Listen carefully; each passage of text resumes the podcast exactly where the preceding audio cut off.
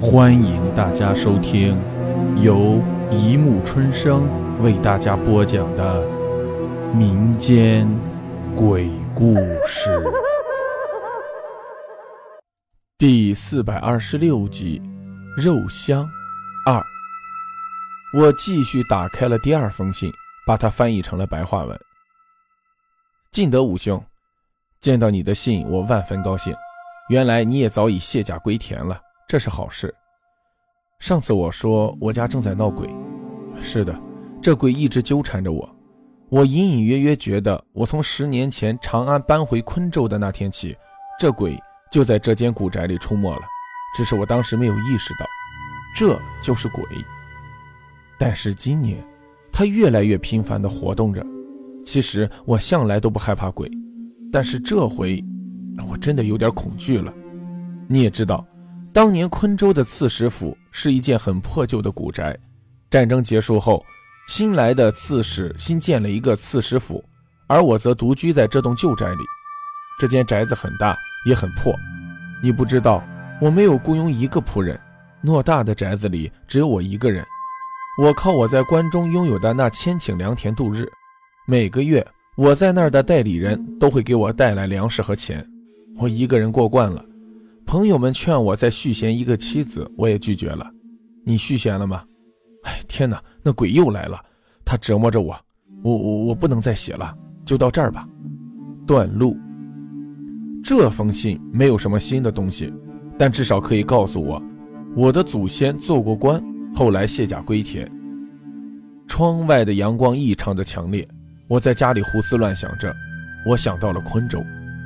昆州，这个我从来没有听说过的城池，但我现在宁可相信它存在过，因为在历史上，像这样因为种种原因被遗忘的例子实在太多了。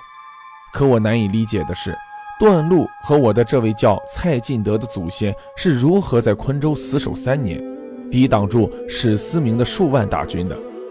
在安史之乱中，张巡和徐远死守淮阳，最终还是破城身亡。段路。难道比张巡的本事还要大？这种疑问困扰着我，促使我打开了第三封信。晋德武兄，你在信中说你早已续弦，并且已经有了三个儿子，实在可贺。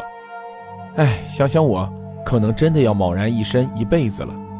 是的，你信中的猜测没错，我永远都忘不了月香，她的眼睛，她的笑，她的身体。十年前，他死在昆州，就在这间房间里。我永远都无法摆脱他，永远。这十年来，虽然我一个人过，但是我养了许多猫，二十多只，其中还有波斯商人高价卖给我的那种两只眼球都不同颜色的猫。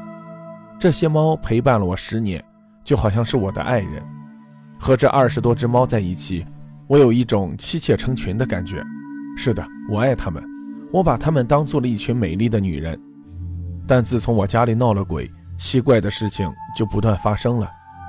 昨天我的一只白猫失踪了，无论如何也找不到。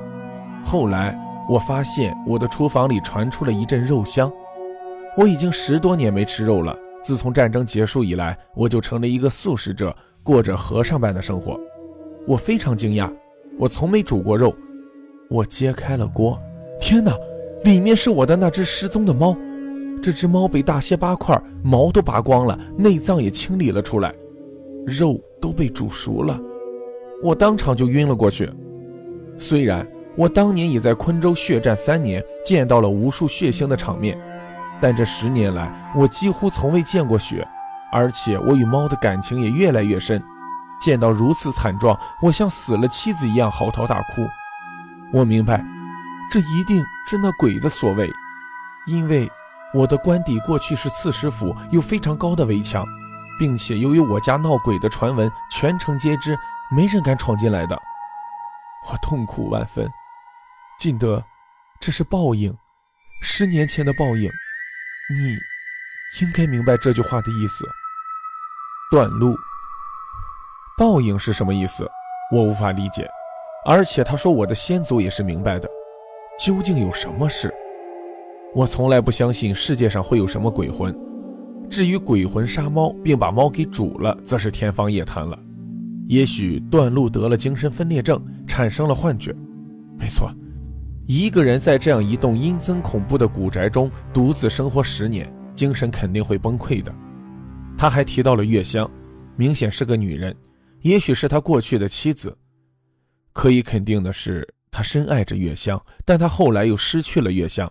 于是，他为了追悼亡妻，一直住在了妻子死去的那间房间里，并且以素食吃斋度日。放弃了荣华富贵，哼，真是个难得的有情郎啊！好了，故事播讲完了，欢迎大家评论、转发、关注，谢谢收听。